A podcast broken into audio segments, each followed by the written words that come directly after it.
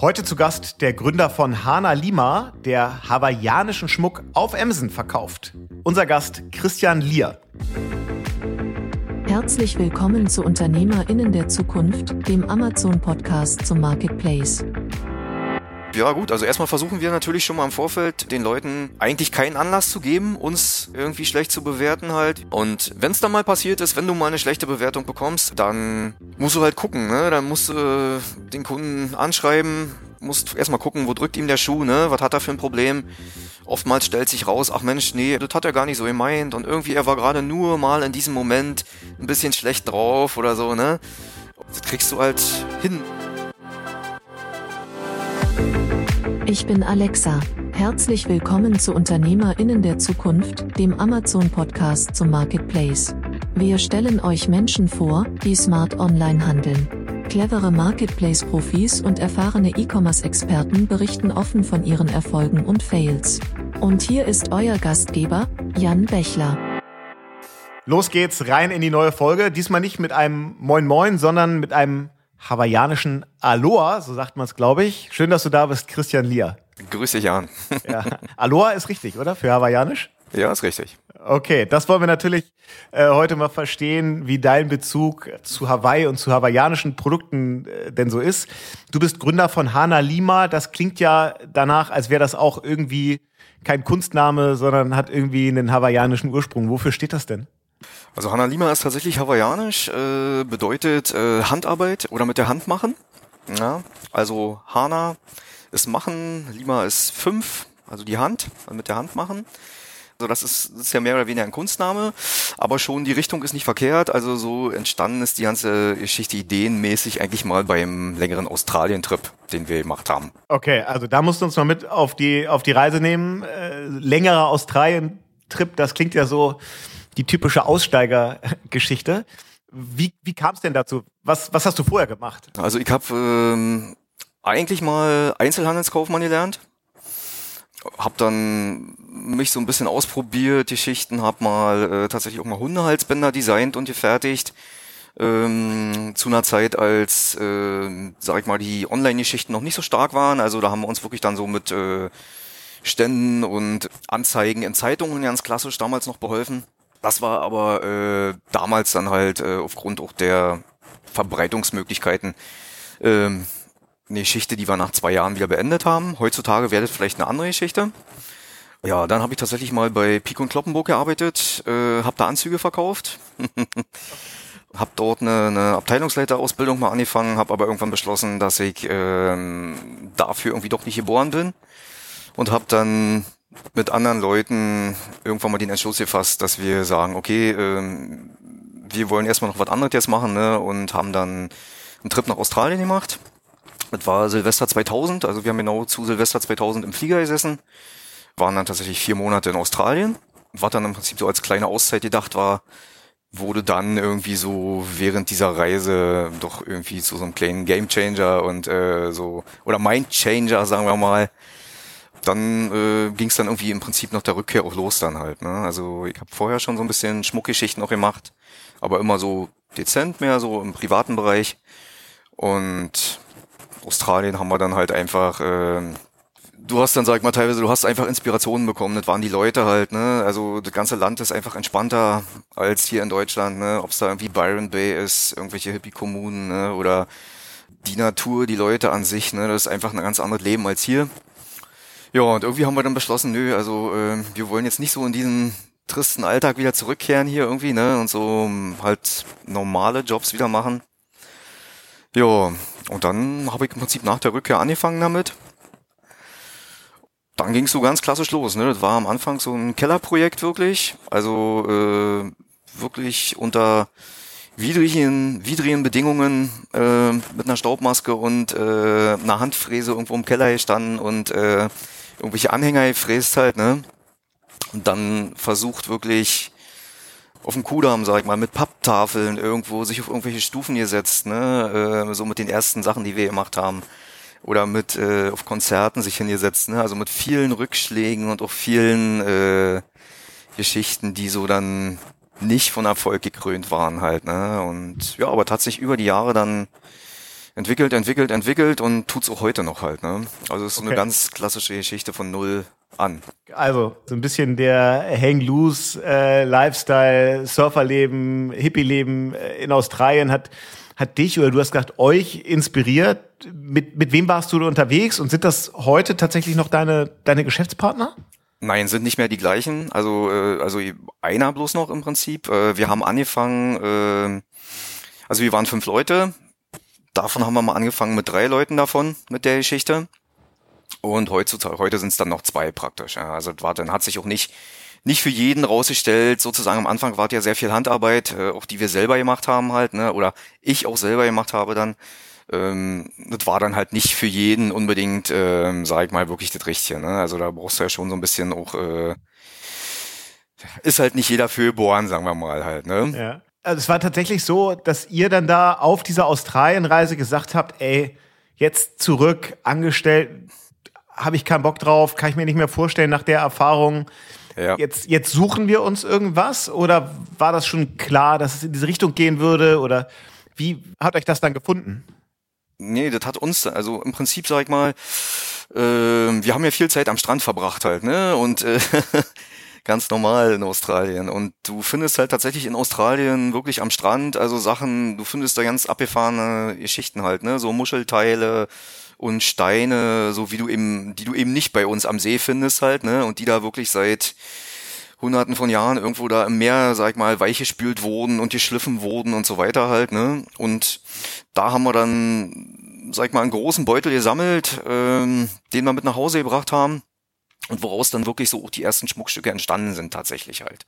Ja, also die Idee ist wirklich in Australien entstanden und äh, vielleicht noch nicht so ganz konkret jetzt mit dem, dass man jetzt sagt, okay, wir wollen jetzt eine Firma aufmachen, wenn wir jetzt nach Hause kommen. Ja, also das hat sich dann wirklich so ein bisschen entwickelt halt mehr oder weniger. Würdest du sagen, äh, du bist ein Hippie? Nee. Nee, also ich bin vielleicht, äh, also ähm, vielleicht immer so, so, so ein Anteilmäßig äh, so ein bisschen im Geiste. Also du bist, glaube ich, auch im Geiste wahrscheinlich so nach unserem kleinen Vorgespräch vorhin auch noch so ein, hast vielleicht auch noch ein paar Prozente Hippie irgendwo so, aber ich bin kein klassischer Hippie. Also ich bin tatsächlich mittlerweile ja schon eher, ja, also was heißt mittlerweile, aber Geschäftsmann tatsächlich. Ja.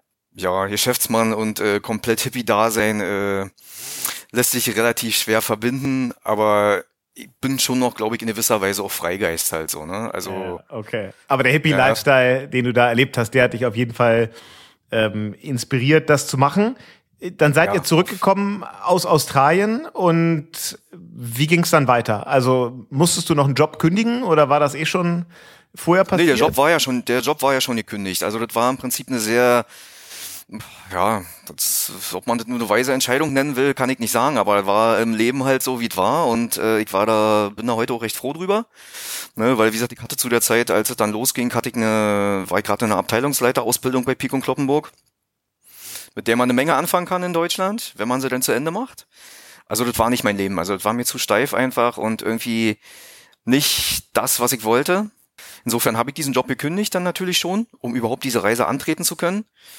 Und ja, im Prinzip ging es danach dann wirklich, habe ich mich schon wirklich dann nur noch mit der Geschichte beschäftigt. Wie hast du es dann gemacht? Also hast du aus Australien äh, großen Koffer Steine mitgenommen? Wahrscheinlich ja nicht, ähm, sondern dann Ja, hast du in Deutschland gesessen und gesagt, okay, jetzt ich will jetzt ähm, Schmuck verkaufen, der die, der den Leuten so ein Beachgefühl gibt. Äh, Und Ja, ja, im Prinzip schon. Also wir, du, wir haben eben gemerkt, dass, oder ich habe gemerkt, sag ich mal, also ein Koffer war es nicht, es war kein großer Koffer, es war schon eine große Tüte, die wir im Koffer hatten. Und äh, ich habe ja vorher auch schon mal ein, zwei Sachen so gemacht halt. Ne? Das war jetzt nicht da, das kam jetzt nicht aus dem Nichts, sondern wie ich war ja immer schon ein bisschen auf dieser kreativen Schiene unterwegs. Ne? Ich habe ja auch gesagt, ich hatte ja vorher auch schon Halsbänder gemacht und so eine Sachen. Und ja, dann gab's halt Leute, die auch gesagt haben, Mensch, das sind tolle Sachen, die gibt's halt nirgendwo halt, ne? Und äh, probier doch mal, ne? Ob das auch andere Leute toll finden. Und ja, dann habe ich es einfach ganz klassisch mal probiert. Sozusagen. Kann ich jetzt nicht anders sagen halt, ne? Also ich habe nicht, Okay, also- es ging nicht los irgendwie mit, äh, mit Riesenkredit von der Bank oder mit, äh, mit einem riesen Businessplan oder mit äh, irgendwelchen Agenturen, sondern das ging wirklich äh, von null an halt, ne? So eine ganz klassische Geschichte, so wirklich von, von ganz, ganz, ganz 0,0 halt. okay, also ihr habt dann, hast du ja eben schon angedeutet, bei, bei dir im Keller angefangen, den, ja. den Schmuck Hand zu fertigen. Und E-Commerce war jetzt ja nicht euer erster Vertriebskanal. Nein, das hast du eben auch schon angedeutet, das war tatsächlich einfach mal die Fußgängerzone. Ja, es war die Fußgängerzone, genau. Und war das, also das klingt jetzt, wenn man so von, von der Seitenlinie drauf guckt, ja so nach, naja, okay, ein paar hundert Euro pro Monat kann man damit vielleicht einen Umsatz machen. Das wird's ja nicht gewesen sein, zumindest nicht, nicht über, über längere Sicht. Also wie schnell war dir dann auch klar, okay, da steckt wirklich ein Geschäftsmodell dahinter, mit dem ich mein Leben finanzieren kann? Ja, also am Anfang war das natürlich nicht möglich und da reden wir auch jetzt nicht von ein paar hundert Euro, sondern das, da musstest du natürlich schon lange Atem haben am Anfang. Ne? Ich sag mal, ich hatte das Glück, dass ich jetzt nicht, äh, dass ich schon noch irgendwie ein bisschen finanziellen Background hatte aus meinen Vorjobs halt sozusagen. Also dass ich mich damit auch schon noch ein Weilchen über Wasser halten konnte. Klar hast du mal jemanden gehabt, der mal auch in der Fußgängerzone mal was gekauft hat, ne, oder auf dem, sag ich mal, auf dem Konzert, aber überhaupt nicht im relevanten Bereich halt, ne. Also nicht, dass du auch nur ansatzweise da von relevanten Umsätzen hättest sprechen können halt, ne? Und dann ja, hat's angefangen im Prinzip mit einem Online-Shop, dass wir mal probiert haben, ne, so funktioniert denn das über einen Online-Shop halt und dann kamen halt tatsächlich die Plattformen dazu halt, ne? Also bekanntermaßen sag ich mal, die großen, die man kennt, ne? Also Amazon kam äh, als letzte Plattform tatsächlich dazu. Davor haben wir auf Ebay, Etsy, also damals noch Davanda verkauft. Ne? Das ist ja mehr so ein bisschen äh, handarbeitskonform, mhm. denkt man eigentlich, aber mittlerweile ist es halt so tatsächlich, dass Amazon ja unser, wirklich unser stärkster Marktplatz ist, mit Abstand halt. Ne? Also jetzt, wenn man dann da am Anfang in den Fußgängerzonen oder auf Konzerten steht und da jetzt nicht so relevanten Umsatz machst, hattest du trotzdem, also warst du immer confident, nein, das wird groß, das wird mal mein Business, weil die Gefahr ist dann ja, ja dass man da so ein bisschen dran zermürbt und, und irgendwie den, den Glauben daran verliert. Also wie war das, also wie hast du dich da motiviert gehalten? Ja, also ich glaube, dass ich einfach so, ich hatte für mich so irgendwie das Gefühl, dass das wirklich eine gute Sache ist und ich wusste halt auch, dass, sag ich mal, der Schmuck, den wir machen, eine Sache ist, die niemand anders macht halt, ne? Und wie habe ich mich motiviert gehalten? Ja, ich habe durchgehalten. Ich habe lange wirklich durchgehalten tatsächlich. Hab dann auch an in den Anfangszeiten, als ich natürlich noch kein, sag mal, keine Leute hatte, kein Personal und so weiter, mir auch die Nächte um die Ohren geschlagen. Teilweise hab dann wirklich, als es ein bisschen mehr wurde, nachts auch äh, dann wirklich äh, Nächte durch in der Werkstatt gesessen, hab dann Schmuck gemacht und so weiter. Und es war zumindest immer so eine so eine gewisse Dynamik drinne, dass ich wusste, es ist jetzt nicht unbedingt von jetzt auf gleich, aber ich habe ja auch gemerkt, irgendwie, es funktioniert halt, ne? Und äh, tja, wie habe ich mich motiviert? Also äh, mit meinem eigenen Geiste tatsächlich. Also kann ich dir nicht äh, heutzutage eigentlich nicht mehr erklären. Selbst wenn man so, äh, wenn man so auf die Anfangszeiten zurückblickt, könnte ich mir schon vorstellen, dass manch einer da auch die Lust verlieren könnte. Ja, hab aber äh, wir haben dann teilweise auch mal NSP-Events gemacht damals, damit haben wir dann mal angefangen, ne, haben dann mal Veranstaltungen gebucht, sag mal ein Surf, äh, beim Surfen an der Küste, ne, oder Kitesurfen oder so, ne, und dann hast du ja auch schon auch von den Leuten ein positives Feedback bekommen, ne, so dass du also wusstest, okay, das ist jetzt noch nicht irgendwie der große Umsatz, aber du wusstest, es funktioniert halt, ne, und hast einfach immer das Gefühl gehabt, oder ich hatte immer das Gefühl, es fehlt einfach nur sozusagen am richtigen Umfang, an der richtigen Präsentation sozusagen, am richtigen Marktplatz irgendwie, ne, wo du eben den Leuten das präsentieren kannst. Und das war ja schlussendlich auch so halt. Ja. Was sind ja. das für Produkte? Sind das so typische Surferketten oder ganz andere Sachen? Nee, wir machen tatsächlich also wirklich, äh, was man klassisch Surferschmuck nennt halt.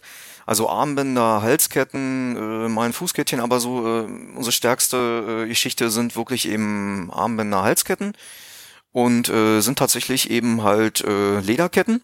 Ja, also wir machen keine, keine Metallketten jetzt in dem Sinne, mit Anhängern, ohne Anhänger. Ähm, das geht, sag ich mal, ähm, aus Knochen, aus Holz, aus Stein, aus Metall, äh, verschiedenste Sachen halt. Ja, aber im Prinzip ist es das, was du jetzt tatsächlich wirklich oder was man klassischerweise als Surferschmuck bezeichnen würde halt. Was kostet so ein, so ein Schmuckstück bei euch ungefähr? Was ist da so die Range?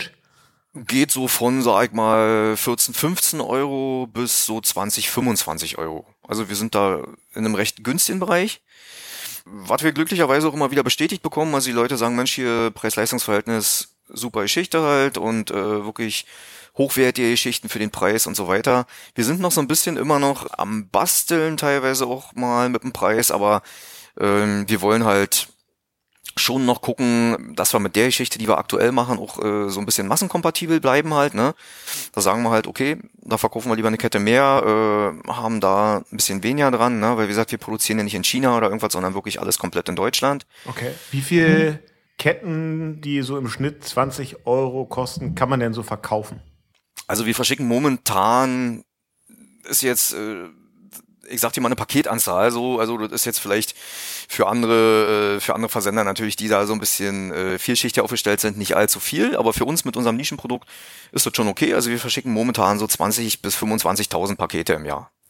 Okay, aber das ist ja schon ein hoher sechsstelliger Umsatz, wenn man davon ausgeht, da kauft jetzt einer auch nicht nur ein Produkt, sondern vielleicht genau. zwei, drei, dann wird das ja irgendwie schon Richtung eine Million Euro Umsatz gehen. Da fragt man sich natürlich ja, aber sofort. Mal, ähm, also du bist, du bist im guten, im guten sechsstelligen Bereich auf jeden Fall. Äh, was ich persönlich mittlerweile für so ein Produkt jetzt, also wirklich ein reines Nischenprodukt im Prinzip schon äh, recht sportlich finde. Also das ist schon in Ordnung, denke ich. Äh, absolut, äh, absolut. Vor allem, wenn man drüber nachdenkt, dass du gesagt hast, das ist alles handmade. Äh, da steht, also schließt sich ja sofort die Frage an, wie kannst du 25, 30, 40.000 Ketten äh, pro Jahr handmade produzieren? Naja, indem du dir natürlich äh, bestimmte, also indem wir Mitarbeiter natürlich haben, die das machen. Also ich mach's natürlich nicht mehr selber, ist nicht mehr möglich halt. Ne? Also nur in Ausnahmefällen mal irgendwie äh, privaten Bereich, dass man nochmal was macht oder so, aber ansonsten ist es ja nicht möglich, weil mein Job sich äh, natürlich über die Jahre äh, ja deutlich in, ins Büro verschoben hat, muss man leider sagen halt. Ist aber halt so, ist halt der Weg der Dinge. Und äh, ja, indem wir halt Leute haben in der Werkstatt, die das machen und indem du natürlich über die Zeit natürlich auch bestimmte Abläufe äh, äh, optimierst, ne? also Abläufe optimierst, Materialien optimierst, dann schafft man das. Ist machbar. Wie, wie groß ist das Team, das das macht? Äh, aktuell sechs Leute. Mein Gefühl wäre, dass ja irgendwie jede Kette dann doch ein Einzelstück ist, weil man nicht immer genau die gleichen Materialien, die gleichen Steine bekommt, dass jede so ein bisschen anders aussieht. Ist das so? Mm, also wir haben, wir haben natürlich, also du hast Leute schon, die direkt auch Sonderanfertigung anfragen halt, ne, die auch mal äh, spezielle Wünsche haben. Das machen wir auch. Ne? Das dauert dann auch mal einen Tag länger natürlich.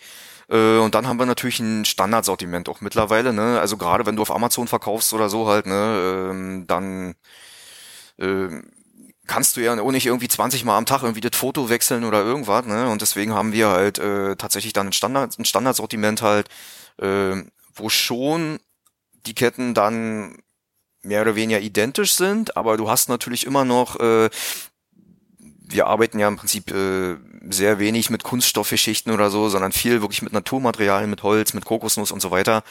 Ähm, da hast du natürlich äh, schon Abweichungen halt. Ne? Also da ist dann schon jede Kette ein Unikat, aber immer noch in dem Bereich, also das ist schon noch unsere Maxime, der Kunde muss natürlich diese Kette auch wiedererkennen. Ne? Also der soll jetzt nicht eine Kette kaufen ne? und dann kriegt er irgendwas, das sieht dann irgendwie komplett anders aus ne? und dann sagst du, ja, ja, das ist aber Handarbeit und äh, da musst du jetzt Verständnis für haben. Äh, das ist natürlich Unsinn, ne? weil das will der Kunde halt nicht in dem Bereich und äh, das ist auch für dich, sag ich mal, als Verkäufer nicht äh, nicht von Vorteil, weil du ja nicht den ganzen Tag damit beschäftigt sein willst, den Leuten irgendwie Erklärungsmails zu schreiben, äh, warum ist das jetzt so und ist das jetzt so halt, ne? Aber du hast schon natürlich, sag ich mal, wenn du eine Kokosnussperle hast, die ist halt immer braun, aber die ist natürlich auch mal ein bisschen heller, mal ein bisschen dunkler. Irgendein Stein hat mal ein bisschen eine andere Maserung als der andere, aber da muss ich sagen, da sind die Leute zum großen Teil recht entspannt. Also äh, es gibt Leute immer wieder, die natürlich irgendwas zu bemängeln, zu meckern haben, aber im Großen und Ganzen funktioniert es. Ihr seid ja eigentlich ein Produkt, das dafür gemacht ist, über Amazon Handmade verkauft zu werden. Das ist ja ein Spezialprogramm äh, von Amazon genau für eben handgemachte Produkte, die jetzt nicht einfach irgendwo aus einer Fabrik, aus einer Maschine rauskommen. Ist das ja. für euch so das zentrale Programm auf Amazon? Nee, gar nicht. Also gar nicht, weil wir äh, im Prinzip äh, schon auf Amazon waren, als es Handmade noch gar nicht gab. Mhm. Ja, also wir sind, äh, sind ja auf dem normalen Amazon-Marktplatz gestartet äh, und Handmade kam, glaube ich, oh, ich will jetzt nicht falsch erzählen, aber kam das vielleicht vor drei Jahren, vier Jahren dazu. Jetzt, so meine Schätzung, muss nicht stimmen. Und das ist im Prinzip, ich weiß nicht, ob es mittlerweile anders ist von der Einbindung, aber Handmade und der normale Amazon-Marktplatz waren äh, nicht aneinander angebunden. Also du hast diese Handmade-Artikel nicht auf dem normalen Amazon-Marktplatz gefunden.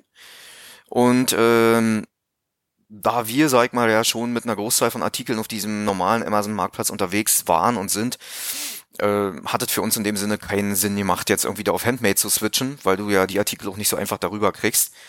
Und ähm, du hast auch auf dem wie gesagt, ich bin nicht so, bin nicht so, äh, nicht ganz äh, informiert über den Handmade-Marktplatz, aber du hast eben halt da auch äh, andere Zahlen gehabt. Ne? Also du hast äh, weniger Besucherzahlen gehabt als äh, auf dem Handmade-Marktplatz, als auf dem normalen Amazon-Marktplatz. Und ähm, da wir natürlich schon auch verkaufen wollen, natürlich, sind wir einfach auf diesem regulären Amazon-Marktplatz geblieben. Und da wir das im Prinzip, was die Kunden anfragen an Sonderanfertigungen ne, oder so Geschichten auch über den normalen Marktplatz abwickeln können, gab es für uns im Prinzip äh, bisher keinen kein Anlass, auf diesen Handmade-Marktplatz zu wechseln halt. Ne. Du hast vorhin gesagt, Amazon ist für euch der, der wichtigste Kanal, aber es ist nicht der, auf dem ihr gestartet seid. Gib uns nochmal so ein Richtig. Gefühl, was so die anderen, die anderen Marktplätze oder die anderen Kanäle sind und wie die sich auch für, aus eurer Sicht unterscheiden. Also ob, wofür funktioniert welcher Kanal am besten? Ähm, Gibt es da vielleicht unterschiedliche Zielgruppen oder was für Erfahrungen macht ihr damit? Ja. Sag mal, wir haben auch so viele kleinere Marktplätze ausprobiert. Ähm, das würde ich jetzt aber einfach mal beiseite lassen. Also vielleicht nur mal als äh, um einen zu erwähnen, so eine Sachen wie Hood zum Beispiel halt. Ne? Ähm, das ist eine Sache, äh, muss ich sagen, hat für uns überhaupt nicht funktioniert da sind einfach äh, die Verkaufszahlen so derartig gering, also zumindest mit unserem Produkt, ich kann jetzt nicht für anders sprechen, dass es sich aber für uns überhaupt nicht gelohnt hat, da überhaupt diesen Marktplatz äh, zu betreiben und, äh, sag ich mal, da äh, Produkte hochzuladen und äh, einzustellen. Wir haben natürlich äh, mit dem Sortiment begonnen, ne? aber wir haben es nicht weitergeführt, weil es einfach für uns nicht relevant war und, äh, sag ich mal, auch im Endeffekt dann auch keinen Spaß gemacht hat. Ne? Aktuell verkaufen wir neben Amazon auf Ebay und auf Etsy. Etsy ist aus Davanda entstanden. Also Davanda war der deutsche Ableger von Etsy. Äh, Davanda wurde irgendwann zugemacht und äh, im Prinzip läuft jetzt alles über den Muttermarktplatz, also über USA Etsy. Ja, also eBay äh, hat sich sehr stark verändert im Laufe der Zeit für uns und auch gefühlt. eBay war am Anfang relativ stark bei uns die ersten Jahre, ähm, hat sich aber ja, schwer zu sagen. Also für uns so ein bisschen selbst deinstalliert. Also die sind immer so ein bisschen in die Richtung gegangen, immer mehr in Richtung, sie haben versucht so ein bisschen auch Amazon zu kopieren mit vielen Sachen, was aber aus unserer Sicht nicht unbedingt von Vorteil war, für eBay zumindest halt, ne? So dass wir auch da feststellen, dass eBay-Umsätze bei uns auf jeden Fall auch deutlich zurückgegangen sind über die Jahre halt, dass sich der Marktplatz an sich verändert hat äh, vom Charakter. Also früher war eBay auch sehr sehr händlerfixiert. Hat sich, hat sich, will ich jetzt auch nicht so, sag mal, im Detail vielleicht unbedingt jetzt ausführen, mag auch für jeden anders funktionieren, aber eBay, also die eBay-Wertigkeit hat für uns deutlich abgenommen jetzt über die Jahre, muss ich sagen halt. Zum Publikum auf eBay kann ich vielleicht sagen, sind, äh, die Leute sind recht entspannt auf eBay. Die Leute bewerten auf eBay sehr gerne. Also ich sag mal, auf Amazon ist ja wirklich zum Beispiel eine Bewertungsquote, die ist äh, verschwindend gering. Auf eBay ist es äh, kannst du sagen, wird fast jeder Kauf bewertet. Ja, also da ist eine andere Klientel auf jeden Fall unterwegs. Die legen auch sehr viel Wert darauf, dass man sie selber bewertet und äh, das Verhältnis ist ein bisschen persönlicher halt. Ne?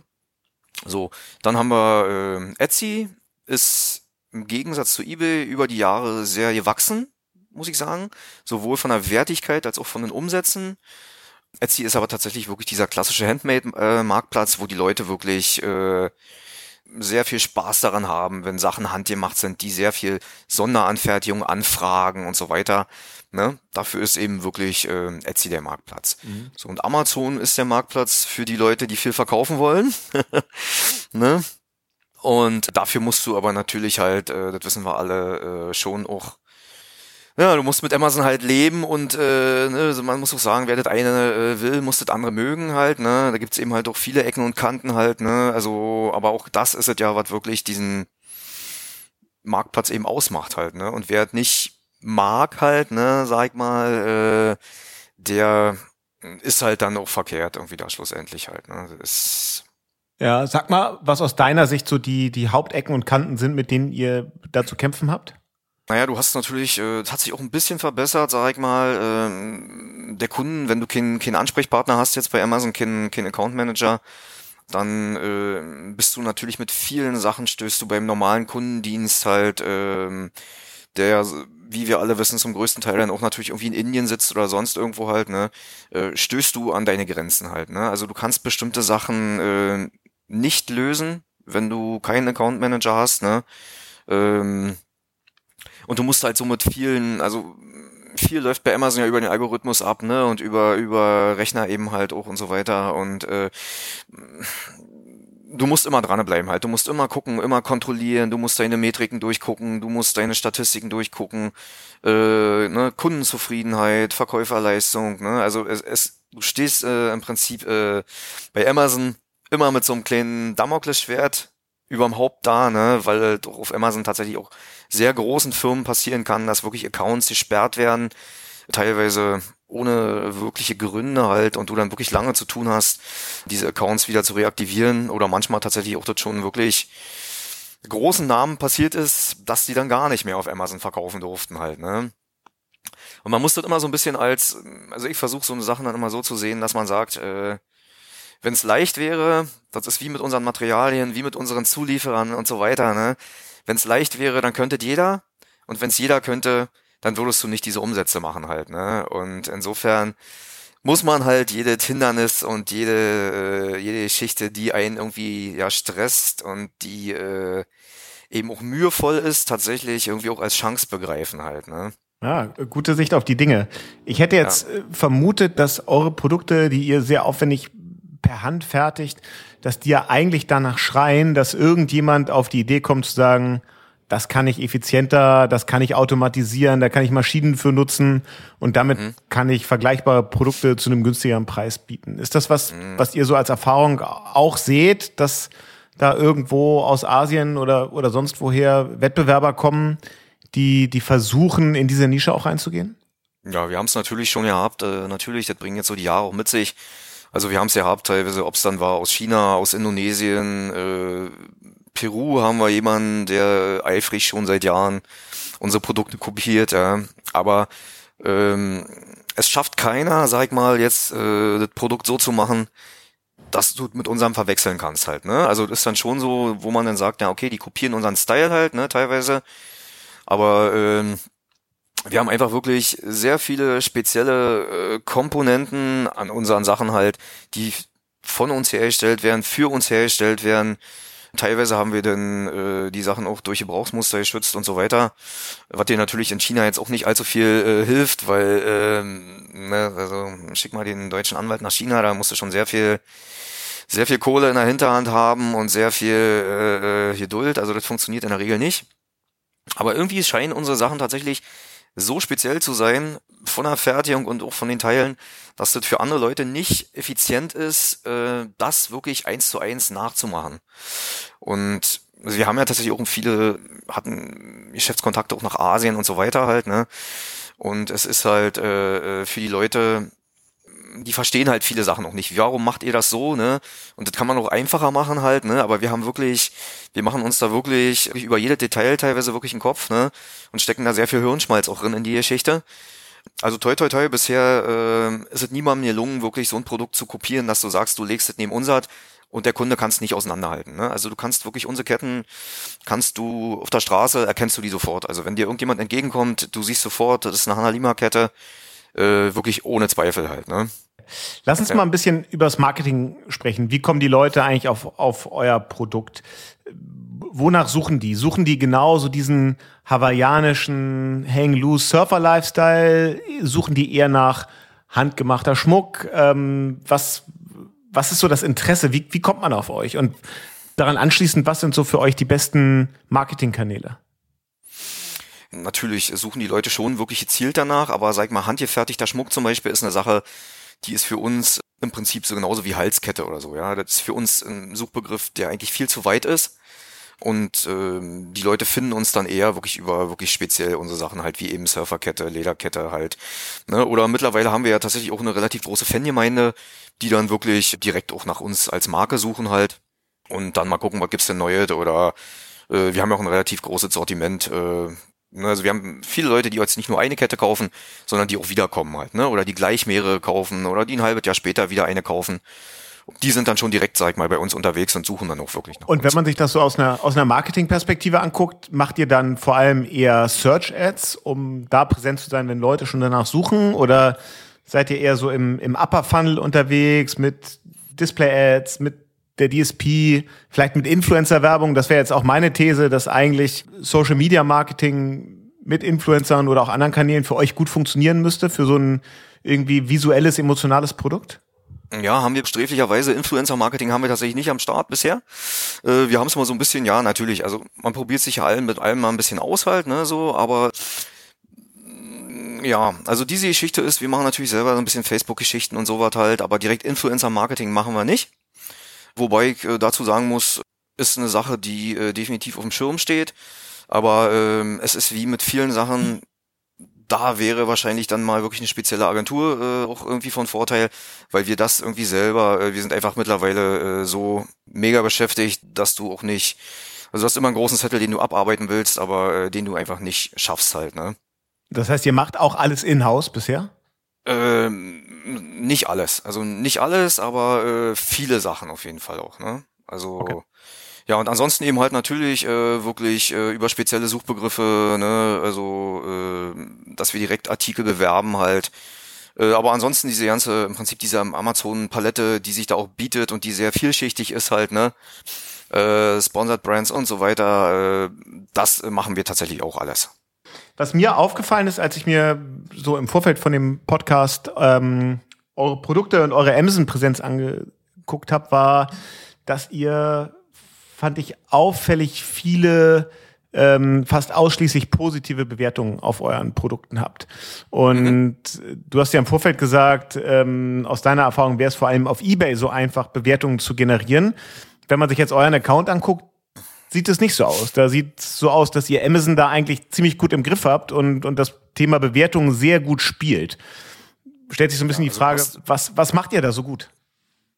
Ne, du hast zum einen natürlich die Thema, du hast ja zwei verschiedene äh, Kanäle halt. Du hast einmal die Verkäuferbewertung halt, ne? Und du hast dann die äh, Produktbewertungen. Bei den Produktbewertungen kannst du im Prinzip nicht großartig eingreifen. Also Amazon hat auch äh, die Möglichkeit ja abgeschafft, diese Produktbewertungen zu kommentieren. Die gab es früher mal. Äh, mittlerweile nicht mehr. Es gibt jetzt, glaube ich, wieder die Möglichkeit, darüber äh, Käufer zu kontaktieren.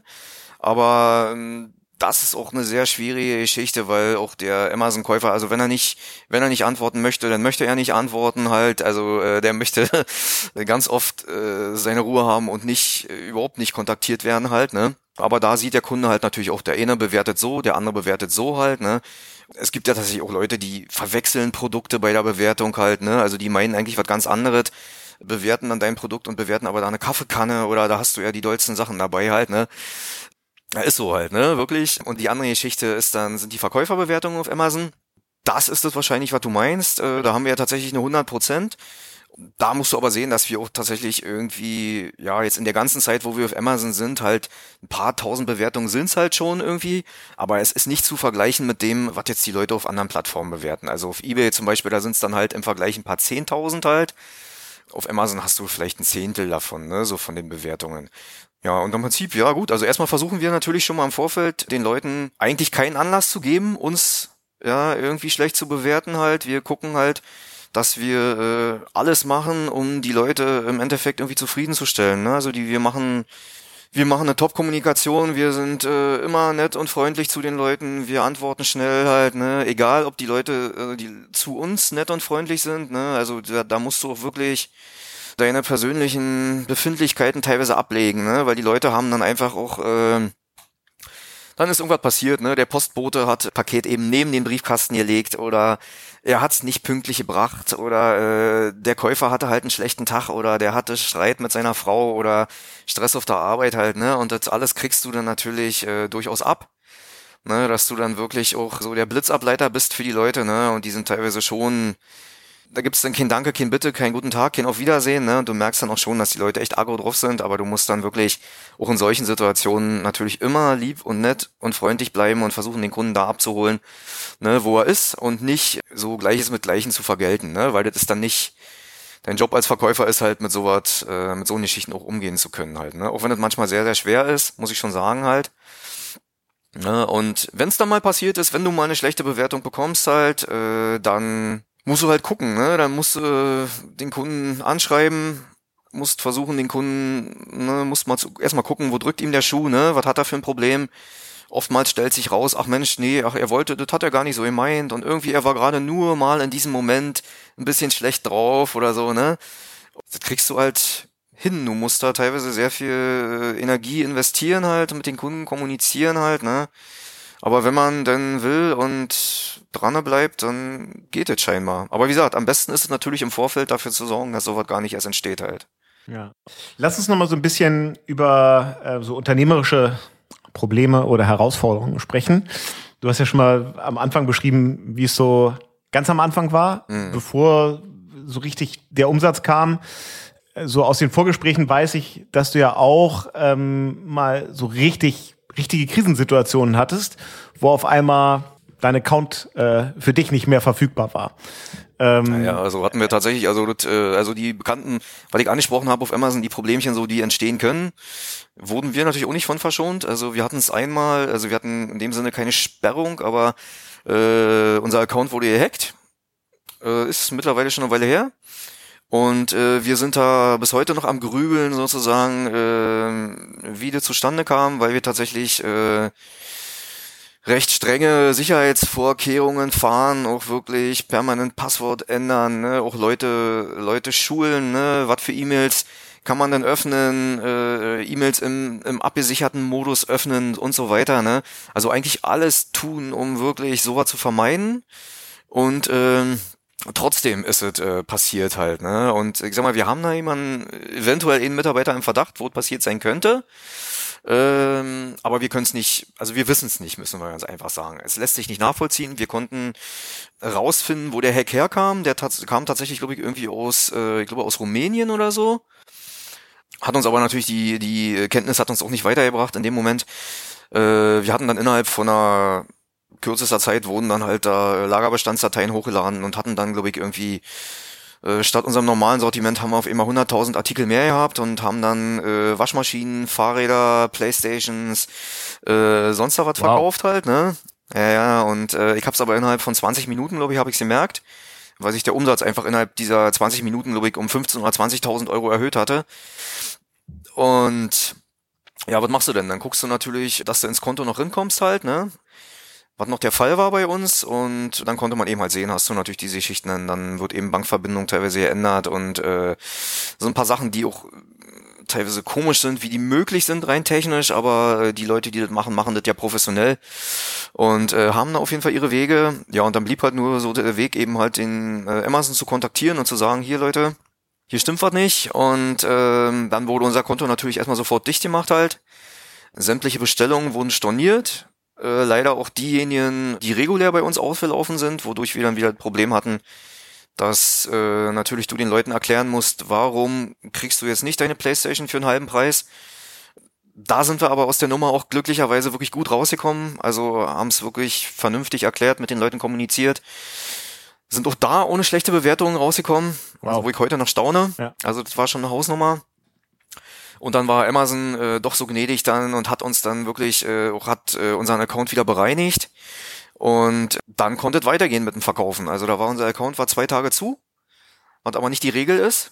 Also da äh, ja, hatten wir, sag ich mal, so, ein, so, eine, so eine Mixtur aus Glück und persönlichem Einsatz. Also ich habe da wirklich alle Hebel irgendwie in Bewegung gesetzt, die ich irgendwie zur Verfügung hatte, egal wie sinnvoll oder nicht sinnvoll die mir erschienen halt.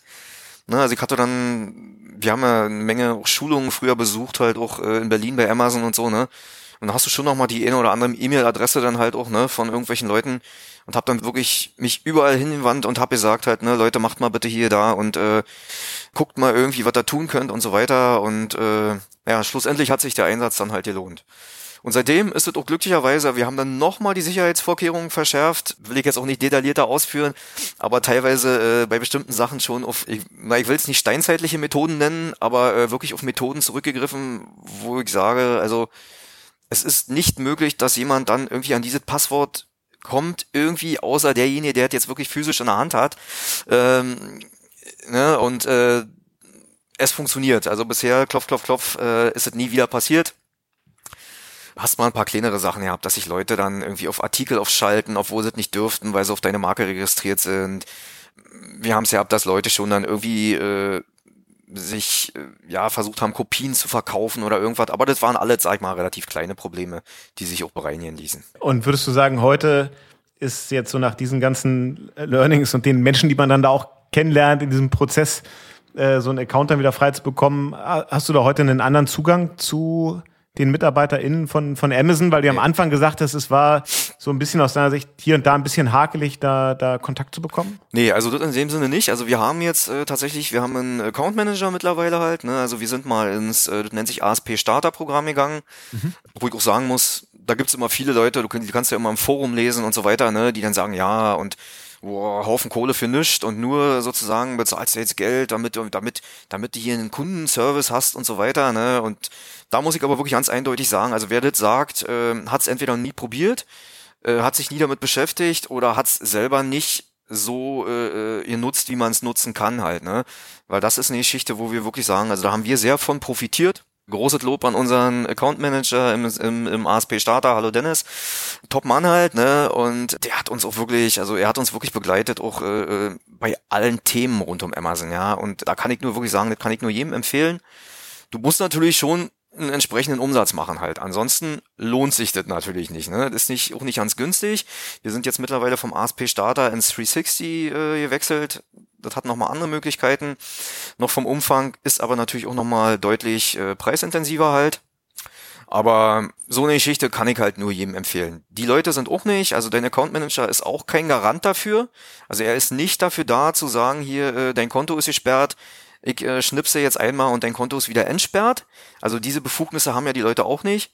Aber die können dich halt unterstützen, können an die richtigen Abteilungen vermitteln, können Sachen auch tatsächlich beschleunigen und so weiter. Also das sind Sachen, das kann ich jedem wirklich nur empfehlen, der äh, professionell auf Amazon unterwegs ist. Wow.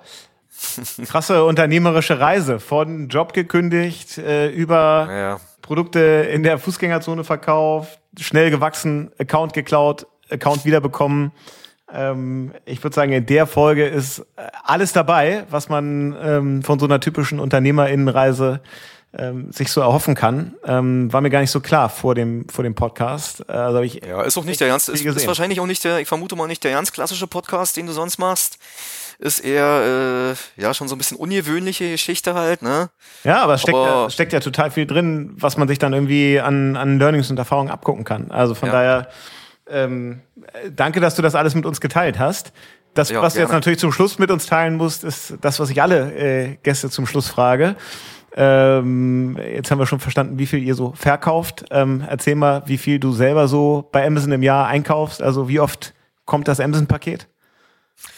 Also das kommt bei uns tatsächlich relativ oft, äh, weil ich natürlich durch die ganze, äh, ja, also selber ja Online-Mensch bin halt, ne? Und da auch sagen muss, natürlich ist es für mich auch ein sehr schöner und bequemer Weg halt, ne? Und gerade Amazon ist ja für einen Käufer, muss ich sagen, auch eine sehr wirklich bequeme Plattform. Also da bist du ja wirklich problemfrei. Ne? Also du kriegst die Sachen schnell, wenn du mal Sorgen hast mit dem Verkäufer, immer irgendwie jemanden im Hintergrund, der sich darum kümmert und der dir hilft und so weiter. Ne? Also da muss ich wirklich sagen, da, da gibt's nichts zu meckern. Ich hatte ja konkret nachgeguckt. Ich glaube, wir hatten äh, im letzten Jahr haben wir äh, so innerfamiliär, glaube ich, 73 Bestellungen getätigt bei Amazon. Natürlich aber nicht nur mit einem Artikel pro Bestellung, so, also die Zahl der bestellten Artikel dürfte weitaus höher sein. Okay, und wo, wo kaufst du sonst so online ein? Also ich eigentlich weniger ansonsten. Also ich switche dann einfach den, wenn ich irgendwas brauche, ich switche den Account dann einfach äh, einmal vom Seller-Account in den Buyer-Account und dann äh, kaufe ich wirklich, muss ich sagen, so gut wie alles bei Amazon, muss ich leider so sagen. Oder leider vielleicht auch nicht. Für Amazon ist jetzt schön. Aber ich bin da sehr einfach gestrickt. Also meine Frau wahrscheinlich eher so bei den klassischen äh, Modeketten, About You zum Beispiel, ne? Oder vielleicht eine Zeit lang auch Zalando, das wechselt auch manchmal so ein bisschen. Ja, ja, aber da sind wir recht unspektakulär aufgestellt, also äh, da habe ich nichts äh, nicht Außergewöhnliches zu berichten. ähm, ich finde, da war trotzdem viel Außergewöhnliches dabei in, in dieser Folge. Alle Infos dazu und natürlich auch den Link zu allen anderen Folgen gibt's wie immer unter amazon.de slash podcast. Und jetzt würde ich dich natürlich gerne äh, standesgemäß hawaiianisch verabschieden. Da fehlt mir das Vokabular, aber ich bin mir sicher, du kannst uns sagen, was heißt denn auf Wiedersehen auf hawaiianisch? Du bist, nee, du bist tatsächlich auch in dem Fall äh, mit Aloha richtig. Okay, also mit Aloha ging's los. Ähm, mit Aloha hört Und mit auf. Aloha hören wir auf. Vielen Dank, Christian, dass du unser Gast Ja, warst. ich danke dir. Ciao, ciao. Ciao.